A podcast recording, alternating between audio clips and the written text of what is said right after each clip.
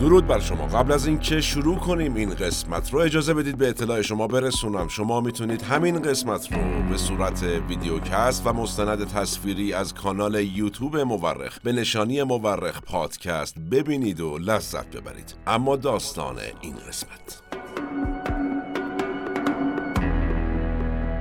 در یک بازه تاریخی در دو جغرافیای مشابه و همسایه، دو چهره قدر قدرت به قدرت رسیدند.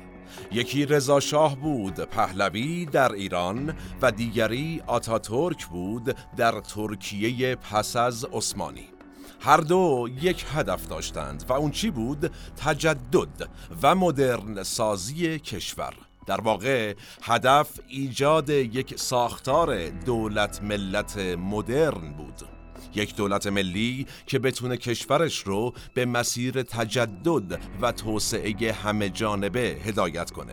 حالا و امروز 100 سال از به قدرت رسیدن مصطفی کمال آتاتورک در ترکیه و 98 سال از به قدرت رسیدن رضاشاه پهلوی در ایران میگذره و امروز وضعیت این دو کشور همسایه با هم خیلی متفاوته. ما در این قسمت از پادکست مورخ قصد داریم مقایسه کنیم و ببینیم نوسازی آتاتورک و رضاشاه پهلوی و نتایج این دو تجربه چه تفاوت‌هایی با هم داشته.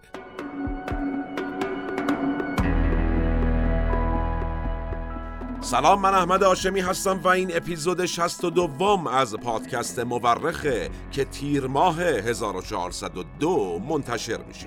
ما در این قسمت از مورخ رفتیم سراغ دو حاکم بزرگ معاصر در تاریخ در دو کشور همسایه ایران و ترکیه، افرادی که مردمان این دو کشور بهشون میگن پدران مدرن سازی کشورانشون. سراغ آتاتورک و رضاشاه رفتیم و عملکردشون در ترکیه و ایران رو با هم مقایسه کردیم. به اعتقاد اغلب مورخین، تاریخ بیش از آن که علم باشه یک هنره، هنره کنار هم گذاشتن شواهد. ما در پادکست مورخ هر بار یکی از پازل‌های تاریخ رو کنار هم میذاریم. منابع پادکست مورخ در این قسمت: کتاب تجدد آمرانه، جامعه و دولت در عصر رضاشاه، اثر تورج اتابکی. کتاب مالیه، روح مشروطه است، اثر میکائیل عظیمی. کتاب آتاتورک، اثر اولوغ ایگدمیر. و کتاب تاریخ ایران مدرن، اثر یرواند ابراهامیانه. شما میتونید تمامی قسمت‌های پادکست مورخ رو در کانال یوتیوب مورخ به نشانی مورخ پادکست به شکل مستند تصویری یا ویدیو پادکست ببینید و بشنوید و لذت ببرید. نظر فراموش نشه و نوش گوشاتون.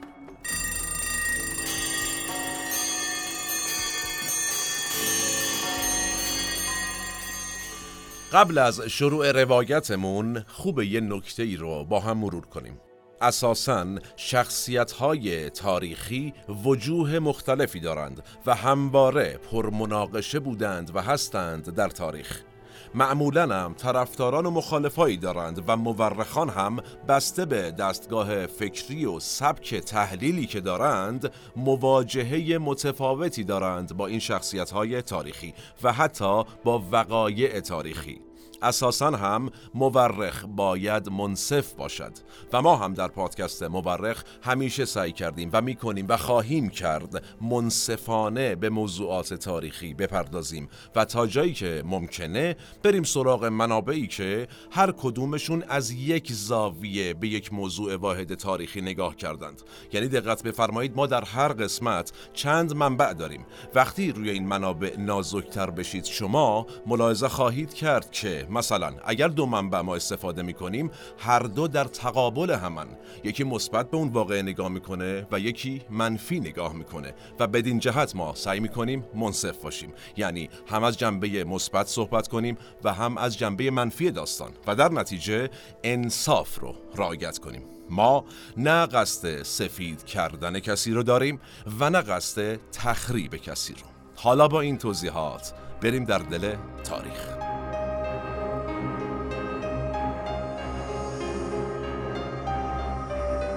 مصطفی کمال پاشا در یکی از بزرگترین امپراتوری های تاریخ متولد شد، در سرزمینی در مرز اروپا و آسیا. کجا؟ امپراتوری عثمانی، جایی که رهبرانش یعنی همون سلاطین عثمانی برای صدها سال یکی از قدرت‌های بزرگ دنیا بودند، یکی از بزرگترین تهدیدها برای اروپا هم البته بودند. قلمرویی که رهبرانش خودشون رو خلیفه مسلمین میدونستند و برای سالهای سال عثمانی رو به بزرگترین مرکز اسلامی جهان تبدیل کرده بودند. امپراتوری عثمانی البته پهنه‌ای بود متشکل از اقوام و مذاهب بسیار، اما به هر حال در 1815 میلادی امپراتوری عثمانی با یک بحران بزرگ مواجه شد. استقلال طلبان و انقلابیون در نقاط مختلف این قلمرو بزرگ دست به شورش زدند. مردمانی از یونان، صربستان، بلغارستان و رومانی، همه اینها به دنبال جدایی از امپراتوری عثمانی بودند. این وضعیت برای سالها ادامه داشت و در چنین شرایطی بود که گروهی از ترک‌های ملی‌گرا اومدن یه تشکلی یا یک گروهی رو به اسم ترکان جوان در مناطق مرکزی امپراتوری عثمانی راه انداختند و کم کم پا گرفتند. مطالبه این گروه چی بود؟ مشروطیت.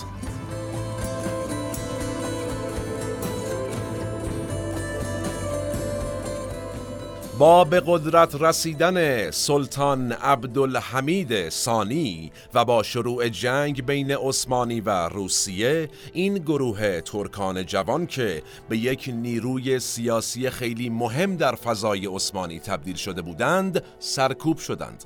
با این حال ترکان جوان اومدن یک گروه مخفی شکل دادند به اسم چی؟ جمعیت اتحاد و ترقی. در 1908 میلادی ترکان جوان و این گروه اتحاد و ترقی تونستن کودتا کنند و قدرت رو در دست بگیرن. ترکان جوان با به قدرت رسیدن شروع کردند به بیرون کردن اقوام مختلف از عثمانی. اونها در حال بیرون کردن ارمنیان و یونانیان و دیگران بودند که جنگ جهانی اول شروع شد.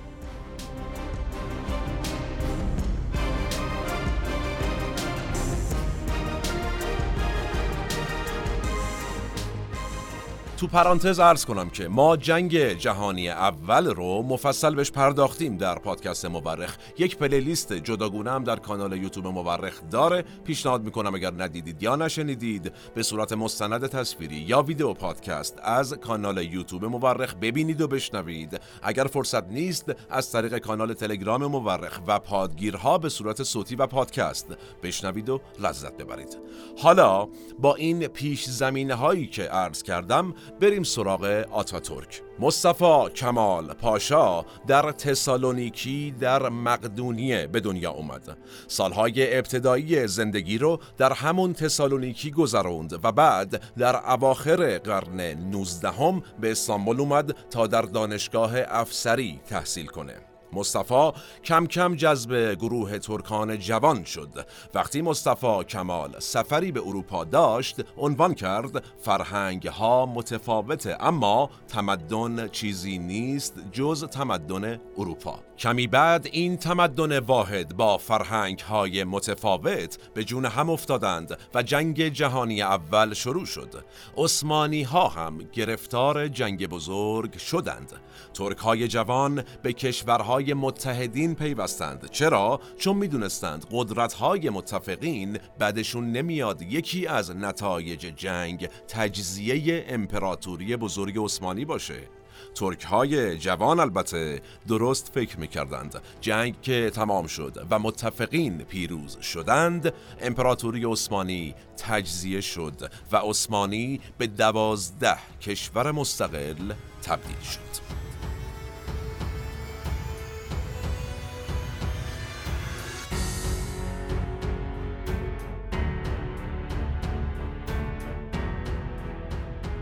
مصطفی کمال پاشا تبدیل شد به یکی از فرماندهان نظامی عثمانی و در نبرد گالیپولی تونست متفقین رو عقب برونه و اینطوری مشهور بشه. ایشون با این پیروزی تونست هسته مقاومت ترکان جوان رو برای نبردهای استقلال ترکیه به وجود بیاره و در واقع شکل بده. بعد از فروپاشی امپراتوری عثمانی، یونانیان حمله کردند به بقایای عثمانی، ولی آتاتورک اومد ایستاد، هسته مقاومت شکل داد و برای 4 سال در برابر یونانیان جنگید. در نهایت آتاتورک پیروز این جنگ‌ها شد و بعد چی کار کرد؟ برگشت به بخش باقی مونده از عثمانی، اعلام کرد دفاقا جان بساط سلطنت عثمانی دیگه تعطیل است. مصطفی کمال پاشا اعلام جمهوری کرد. اسم حکومت جدیدی هم که شکل داده بود چی گذاشت؟ جمهوری ترکیه، و خودش شد اولین رئیس جمهور ترکیه.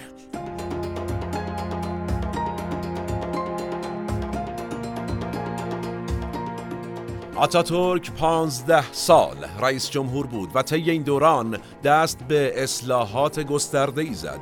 بساط سلطنت رو جمع کرد، مسیحیان رو به حاشیه راند. از اون طرف اعلام کرد ترکیه یک جمهوری عرفی و سکولار است. یعنی چی؟ یعنی دین در سیاست دخالتی ندارد. مدارس دینی رو جمع کرد، الفبا رو تغییر داد و لاتین کرد. ایشون نام خانوادگی رو به راه انداخت و خودش هم فامیلیش رو گذاشت آتاتورک، یعنی پدر ترک ها. در نهایت یک پوشش یک پارچه رو هم به جامعه پوشوند ایشون و نوسازی ترکیه رو شروع کرد.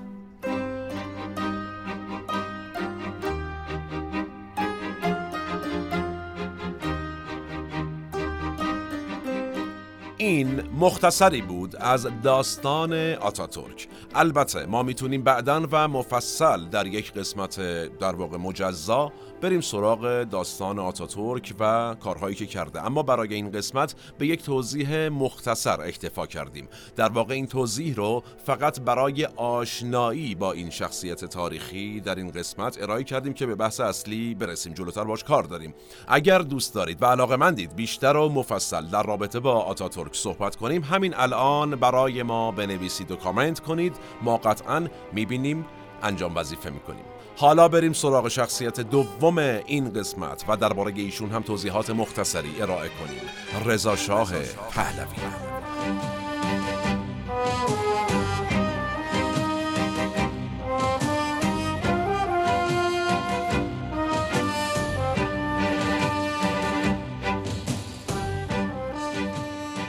رضای میر 5 در یک خانواده نظامی در روستای آلاشت مازندران متولد شد.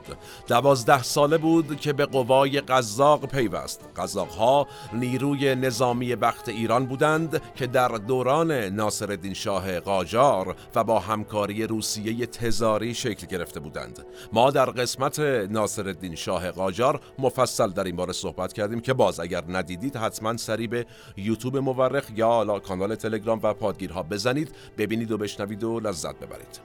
32 ساله بود رضای میر 5 که انقلاب مشروطه در ایران پیروز شد و قرار شد قدرت پادشاه مشروط بشه. یعنی چی؟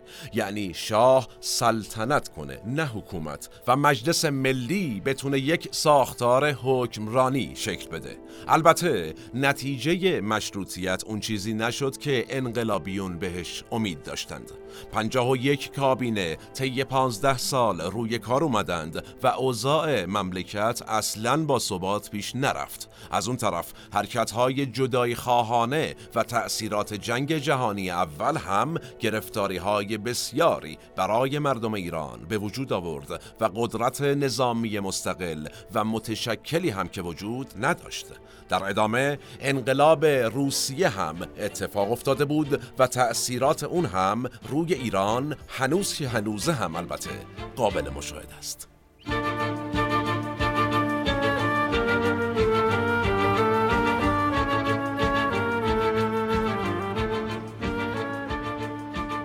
در چنین اوضاعی بود که قرارداد 1919 یا 1919 با انگلیس ها بسته شد. قراردادی که نفوذ انگلیس ها رو حسابی در ایران زیاد می‌کرد، قدرت انگلیس ها در ایران زیاد شده بود و نیروهای قزاق هم که تا پیش از این نزدیک به روس ها بودند، حالا به انگلیس ها نزدیک شده بودند. در چنین شرایطی بود که یک سیاستمدار به اسم سید ضیاءالدین طباطبایی به همراه رضاخان فرمانده قزاق‌های همدان و با حمایت ژنرالی به نام ادموند آیرونساید انگلیسی دست به کودتا علیه دولت وقت، یعنی دولت فتح الله خان اکبر رئیس الوزرای احمدشاه قاجار زدند.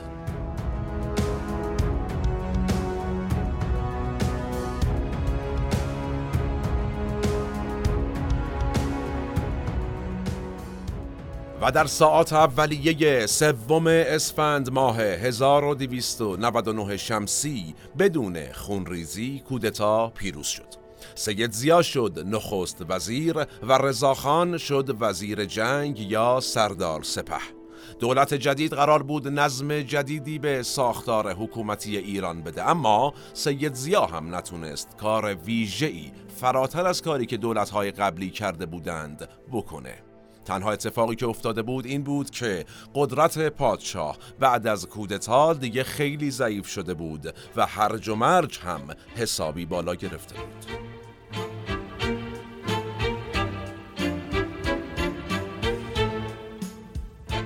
کم شدن قدرت شاه همراه شده بود با ظهور یک فرد مقتدر در ساختار سیاسی ایران، کی؟ رضاخان. امنیت بسیار تضعیف شده بود و حالا وقتش بود که یک نظامی مقتدر بیاد و امنیت رو تأمین کنه. رضاخان شده بود چهره اصلی حکومت، بسیار پرقدرت‌تر از نخست وزیرهایی که می اومدن می رفتن و هیچ نتیجه‌ای حاصل نمی شد. در نهایت احمدشاه قاجار مجبور شد خود رضاشاه رو تبدیل کنه به نخست وزیر مملکت. موافقانش مثل ایرج میرزا براش می سرودند که تجارت نیست، صنعت نیست، ره نیست، امیدی جز به سردار سپه نیست. اما مخالفینی هم داشت این اتفاق. اونها شعارشون چی بود؟ می سرودند و می خوندند سردار سپه نخست وزیر شد، اوضاع وطن چه شیر تو شیر شد. اما در نهایت توافق روشنفکران و قدرتمندان این بود که رضاخان سردار سپه بشه نخست وزیر و این اتفاق هم افتاد.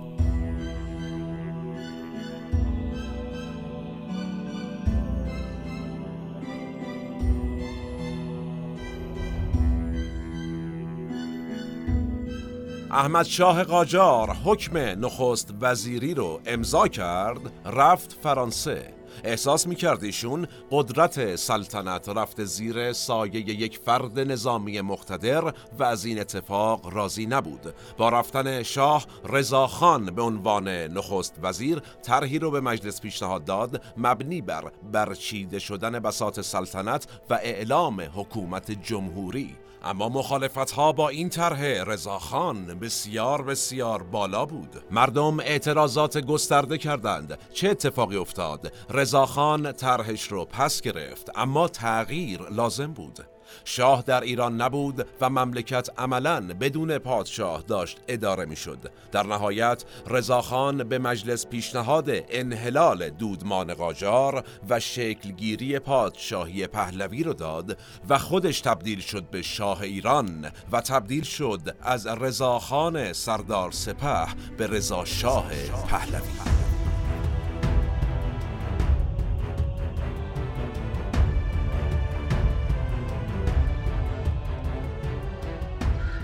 رضاشاه هم با حکومتش تأثیرات فوق‌العاده‌ای گذاشت. کشور ایران رو از وضعیت دولت ملت سنتی به سمت دولت ملت مدرن حرکت داد.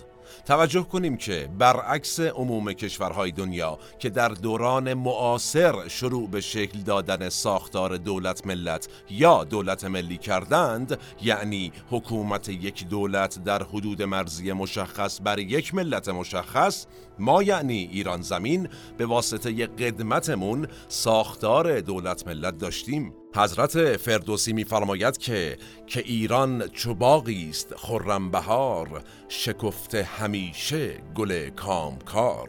یعنی چی؟ یعنی از قدیم الایام کشوری به نام ایران زمین وجود داشته و ملتی با نام ایرانیان میزیستند و نسبتی قطعاً بین ملت و حکومت وجود داشته، اما ساختار مدرن دولت و ملت با رضاشاه پهلوی تا حدودی در ایران زمین پدیدار شد. از اقدامات زیر ساختی بسیاری مثل شکلگیری بوروکراسی مدرن، ساخت ارتش متحد و تشکیل نظام مالیاتی مدرن بگیریم تا تغییرات اجتماعی وسیع مثل لباس متحدالشکل و کشف حجاب و عرفی کردن و سکولار کردن حکومت و ایجاد نام خانوادگی، اینها قسمتی از دستاوردهای رضاشاه پهلوی بود.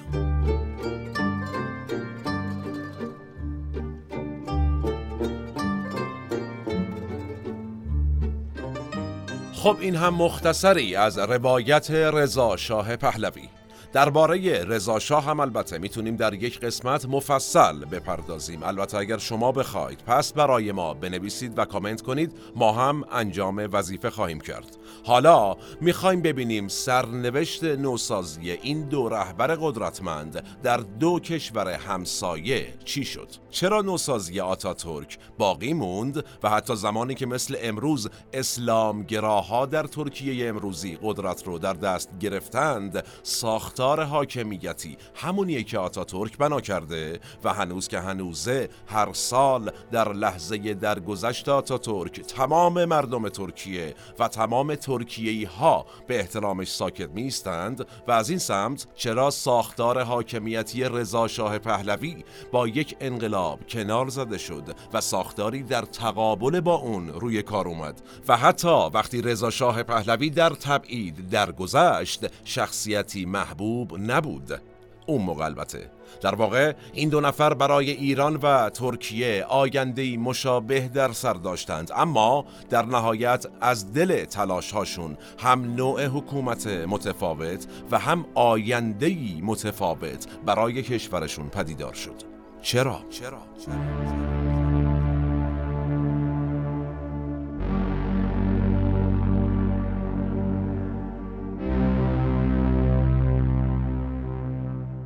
میگن وقتی به آتاتورک پیام رسید که در ایران سردار سپه اعلام پادشاهی کرده، خیلی ناراحت شد، چرا که امید داشت همسایه شرقی هم به مسیر کشور خودش بره و در ایران هم جمهوری اعلام بشه. ولی چه در حکومت جمهوری آتاتورک و چه در پادشاهی رضاشاه پهلوی، هدف اصلی هر دوشون تجدد و مدرن سازی کشور بود.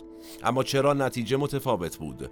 شاید بشه گفت اولین دلیل موقعیت جغرافیایی این دوتا کشور بود. آتاتورک میگفت تمدن فقط تمدن اروپا. در اطرافیان رضاشاه هم مثلا سید حسن تقیزاده رو میبینیم که میگفت باید از سر تا پا غربی بشیم، تمدن اونجاست. در واقع غربی شدن بزرگترین نمود مدرنیسم و تجدد بود اون زمان. حالا به لحاظ جغرافیایی توجه کنیم که ترکیه چسبیده بوده به اروپا، هنوزم هست. در واقع به تمدن اروپا گره خورده بود، یعنی ترکیه باقی مونده امپراتوری عثمانی بود که اروپایی ها بهش میگفتند پیرمرد بیمار اروپا.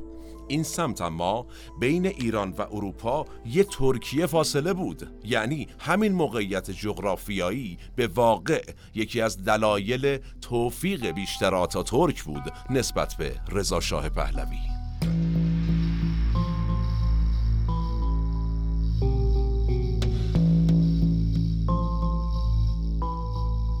آتاتورک وقتی قدرت رو در دست گرفت اعلام جمهوری کرد، اما رضاشاه یه سلسله جدید پادشاهی بنا کرد. چرا؟ این تفاوت از کجا میاد؟ پاسخ اینه که رضاشاه هم در ابتدا گفتیم قصد داشت با پایان دادن به سلسله قاجار یک ساختار جمهوری در ایران پایه‌گذاری کنه و خودش بشه اولین رئیس جمهور ایران مثل آتاتورک، اما نتونست. مخالفت گسترده‌ای در برابر این ایده در سطح جامعه و به خصوص در بین مذهبیون شکل گرفت. مثلا گفته میشه وقتی خبر به بازار رسید که ما قراره بشیم جمهوری در ایران بشه، بازاریانی که یه زمان شعار میدادند ما مشروطه نمیخواهیم، شرع نبی میخواهیم، حالا شروع کردند به شعار دادن که جمهوریت نمیخواهیم، ما شرع نبی خواهیم. علما عمامه ها رو بلند کردند و شروع کردند به سخنرانی که دیدید تو ترکیه آتاتورک جمهوری اعلام کرد و خلافت از بین رفت، اینجا هم میخوان با اعلام جمهوری شرع و مذهب رو از بین ببرن مردم. و خلاصه انقدر اعتراضات زیاد میشه که رضاشاه دیگه زورش نمیرسه جمهوری اعلام کنه و تصمیمش رو عوض میکنه و خودش رو شاه اعلام میکنه. اینم تفاوت بعدی شرایط آتاتورک و رضاشاه پهلوی.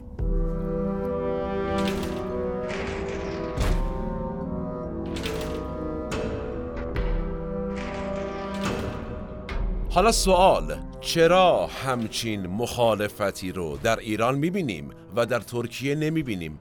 اولین دلیلش اینه که قدمت تجددخواهی در عثمانی چند سالی بیشتر از ایران بود، یعنی اونها قبل از ما به سمت حکومت مشروطه رفته بودن. دلیلش چی بود؟ دقیقاً همون نزدیکی به غرب بود و اروپا که باعث چی شد؟ این اتفاق در ترکیه زودتر به وجود اومد. در دوران سلطنت سلطان محمود ثانی و سلطان عبدالمجید اول یه موج اصلاح طلبانه در عثمانی به وجود اومد که اسمشو گذاشته بودن جنبش تنظیمات، توسط روشنفکران اون زمان هم راه میفته و سلاطین هم باهاش همراه میشن. اتفاقا دلیل همراهیشون هم چی بوده؟ این که عثمانی برخلاف ایران چند پاره بوده، دعواهای قومی و نژادی در امپراتوری عثمانی گسترده بوده و حکومت عملاً مجبور بوده با یک پارچه سازی قومی و نژادی بیاد کشور رو به آرامش برسونه. این یک پارچه سازی نیاز داشت به یک ساختار مترقی و این ساختار چیزی بود که تا حدودی پیش از روی کار اومدن آتاتورک شکل گرفته بود.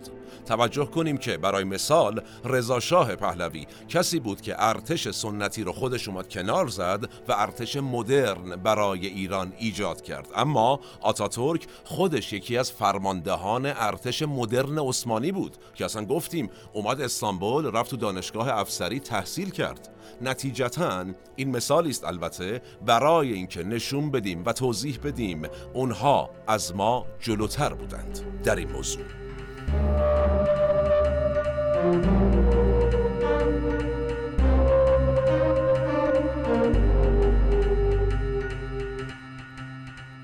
دلیل بعدی مخالفت‌ها در ایران با جمهوری و موافقت‌ها در ترکیه با جمهوری چی بود؟ وجود مذاهب مختلف در عثمانی، یعنی سطح مدارا بالاتر بود. وقتی جنگ جهانی اول شروع شد ما یه شهری داشتیم، یعنی هنوزم داریم، به اسم استانبول که پایگاه سلطنت سنی عثمانی ها بوده، ولی نصفی از جمعیت همین شهر مسلمون نبودن. یعنی اگرچه اهل تسنن در عثمانی خیلی قدرتمند بودند، اما در ایران شیعه ها همیشه قدرت بلا منازع بودند، یعنی اصلا کسی در مقابلشون نبود. بقیه مذاهب اصلا جایگاهی نداشتند. در عثمانی اینطوری نبوده واقعا، ضمن اینکه در امپراتوری عثمانی سلطان خودش رو خلیفة الله هم میدونسته. یعنی چی؟ یعنی نهاد حکومت و نهاد دین یه جا جمع بودن. وقتی سلطنت در عثمانی کنار رفت، در واقع نهاد دین با سلطنت با همدیگه رفتن به حاشیه. در ساختار سیاسی ایران اما اینطوری نبود، یعنی نهاد روحانیت و دین جدا بود از قدرت. در واقع نهاد روحانیت و دین جدا بود، نهاد سلطنت و قدرت و دربار جدا بود. رضاشاه زورش رسید سلطنت رو بزنه کنار، ولی روحانیون خیلی سفت و سخت وایساده بودن پای کار. از اون ور پایگاه اجتماعی هم داشتن و طبیعتاً کار رضاشاه سخت‌تر میشد.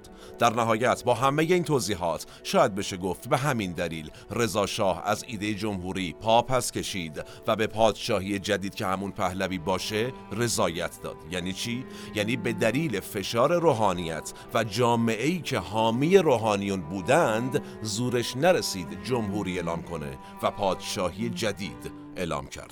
این هم تفاوت بعدی شرایط آتاتورک در ترکیه و رضاشاه پهلوی در ایران.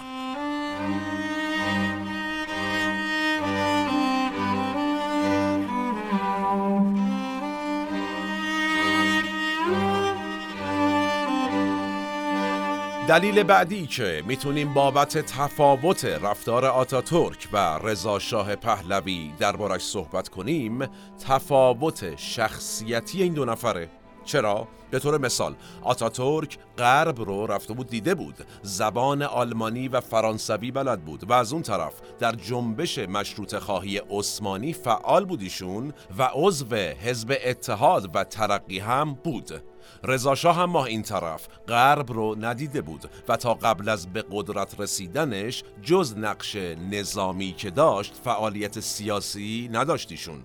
از اون طرف آتاتورک تحصیل کرده بود، در یک دانشگاه رسمی افسری تحصیل کرده بود. رضاشاه پهلوی این ویژگی رو نداشت. البته این رو بگیم در اون دوران خیلی بودند، در واقع بسیار بودند روشنفکران تحصیل کرده و غرب دیده ای که نتونسته بودند کاری از پیش ببرند و این رضاشاه پهلوی بود که تو اون وضعیت بلبشو تونسته بود بیاد قدرت رو در دست بگیره و مملکت رو سر و سامون بده و این نشون از جنم و کاریزما و توانمندی ذاتی این آدم داره. به هر حال ویژگی‌های شخصیتی آتاتورک باعث شد تا ایشون به الگویی برای حاکمان توسعه‌گرای منطقه تبدیل بشه. مثلا الگوی امان الله خان در افغانستان، امیر عبدالله و نوری سعید در عراق و حتی رضاشاه پهلوی در ایران. برای همینم بود که رضاشاه میخواست آشنا بشه با تجدد مصطفی کمال پاشا و پا میشه میره ترکیه و این میشه تنها سفر خارجی رضاشاه پهلوی. geleceğim Türkiye'ye. Çok teşekkür ederim. Çok teşekkür ederim. فیلمی که اگر ما رو از یوتیوب تماشا میکنید الان ملاحظه کردید و اگر ما رو میشنوید پیشنهاد میکنم حتما سری به کانال یوتیوب مورخ به نشانی مورخ پادکست بزنید و حتما این قسمت رو به صورت تصویری ببینید و البته سایر قسمت های مورخ رو. مربوط بود به تنها سفر خارجی رضاشاه پهلوی. چرا میگم ببینید؟ این فیلم خیلی داستان جالبی داره. زمانی که رضاشاه سفر میکنه به ترکیه این فیلم ضبط میشه، فیلم برداری شده ولی در تاریخ گم میشه این فیلمه. چند سال پیش یه استاد دانشگاهی در ترکیه یه روزی پا میشه میره بقالی، میبینه یک شاگرد بقالی یه فیلمی داره نگاه میکنه. از این دیدار کل برگای این استاده میریزه، میگه میدونی این چقدر مهمه دست توه؟ خلاصه از شاگرد بقال این فیلم رو میخره و پخشش میکنه. فیلمی که توش نکته‌های عجیب زیادی داره. صدای رضاشاه رو میشنویم که داره ترکی صحبت میکنه و چه ترکی دقیق و درستی صحبت میکنه، یعنی تلفظ هجاهایی که در فارسی نیست ولی در ترکی هست. رضاشاه انقدر داره درست حرف میزنه ترکی رو آدم واقعا تعجب میکنه. به هر حال رضاشاه به ترکیه میره تا با تجدد کمالیستی و اساساً با فرهنگ غرب آشنا بشه. گفتیم که رضاشاه برخلاف آتاتورک آشنایی مستقیمی با فرهنگ غرب نداشته و تمام داشتش در این حوزه از امثال فروغی و تیمورتاش و مثلا آقای داور بود. کیا بودن اینها؟ روشنفکران غرب دیده‌ای که در مسیر قدرت گرفتن به رضاشاه کمک کردند.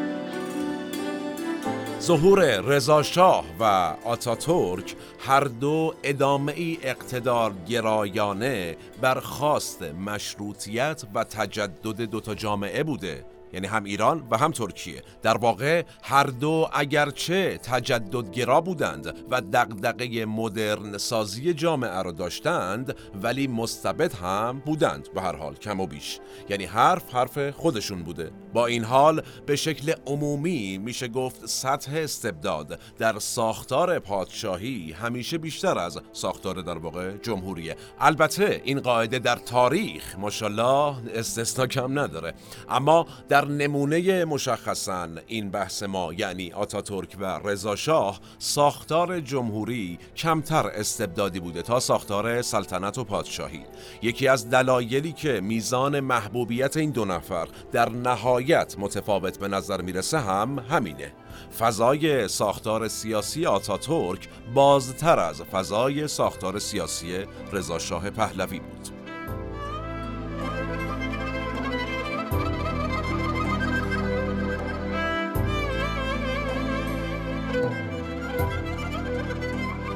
به طور کلی میشه گفت ساختار سیاسی ترکیه آتاتورک بر این 6 پایه بنا نهاده شده. اولیش جمهوریت که توضیح دهنده ساختار حکومته. دوم ملی گرایی که طی اون فقط ملت ترک به رسمیت شناخته میشن، ارامنه و یونانیان و سایرین اخراج میشن و کردها هم که میمونن بهشون میگن ترک کوهی. در واقع تمام سعی این بوده که کردها هم در ملت ترک هضم بشن یه جورایی. حالا اینکه اتفاق افتاده یا نه بحث دیگری است. یا مثالهای دیگهش مثلا تغییر خط و تقویم برای جدا شدن ترکیه از هر ملت دیگه‌ای و البته نزدیک شدنش به غرب. اگرچه گویا زبان لاتین با زبان ترکی همخوان‌تره مسکه و میدونیم که همین تغییر تونست ریشه بیسوادی در ترکیه رو بخشکونه یه جورایی. پایه بعدی و سوم چی بوده؟ دولت سالاری. دولت تمام قدرت رو در ترکیه در اختیار داره، هیچ گروه دیگه‌ای نمیتونه در قدرت شریک باشه. به همین دلیل هم بوده که آتاتورک میاد لباس متحدالشکل رو رواج میده. آتاتورک خطاب به روحانیون ترکیه چی میگه؟ میگه آقا شما 2 متر پارچه بستی سرت، میخوای به جامعه امر و نهی کنی، اما از این خبرها دیگه نیست، باید این نماد قدرت رو در بیارید شما. پایه بعدی و 4م چی بوده؟ عرفی گرایی یا همون سکولاریسم. آتاتورک میگفته دین دیگه نباید در قدرت سیاسی نقش داشته باشه و حکومت باید نسبت به دین بیطرف باشه. پایه بعدی و 5م ساختار سیاسی ترکیه ی آتاتورک چی بود؟ خلق گرایی. یعنی چی؟ یعنی باید خواست خلق و منافع خلق ترک در خط و ربط حکومت دیده بشه. برای مثال آتاتورک در محلات ترکیه خانه‌های خلق رو راه انداخت. چرا؟ تا مردم کوچه و بازار بتونن دور هم جمع بشن و درباره اصلاحات آتاتورک صحبت کنن، نقد کنن، روزنامه حتی چاپ کنن و نظرشون رو بیان کنن. و آخرین پایه حکومت آتاتورک هم یعنی 6م چی بود؟ اصلاحات. یعنی چی؟ یعنی باید ساختار بوروکراتیک ترکیه اصلاح میشد، کاری که آقای آتاتورک خیلی توش موفق بود.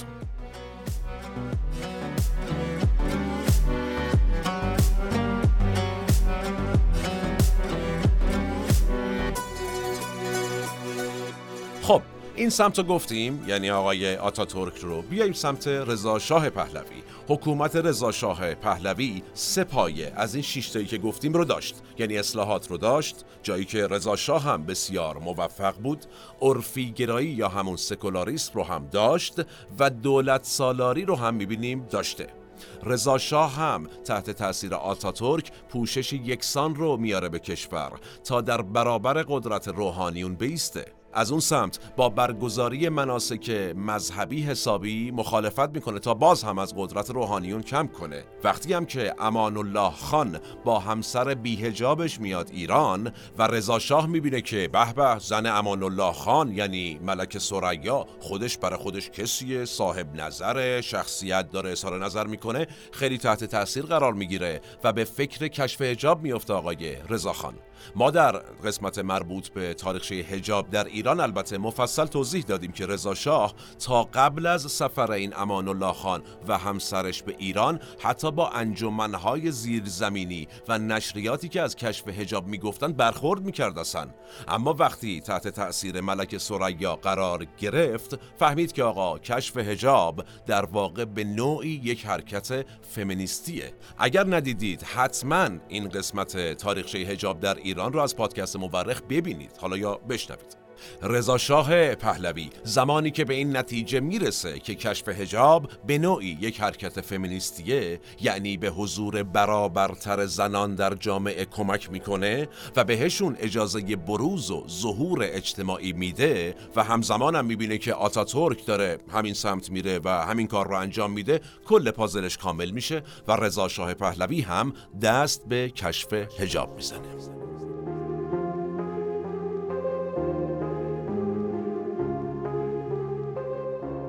این داستان کشف حجاب خودش یکی از پرمناقشه ترین اتفاقات دوران رضاشاه پهلویه.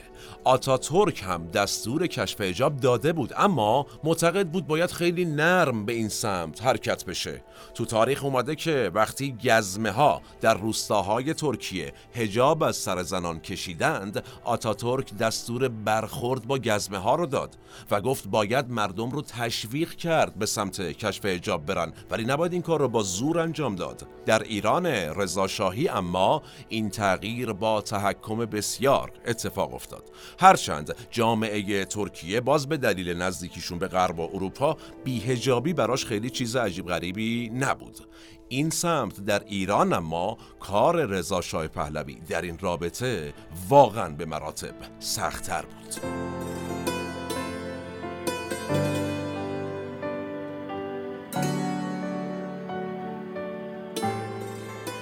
هم آتاتورک و هم رضاشاه پهلوی هر دو راننده قطاری بودند که ریلش رو روشنفکران و مشروطه خواهان فعال در نظامهای قبلی گذاشته بودند.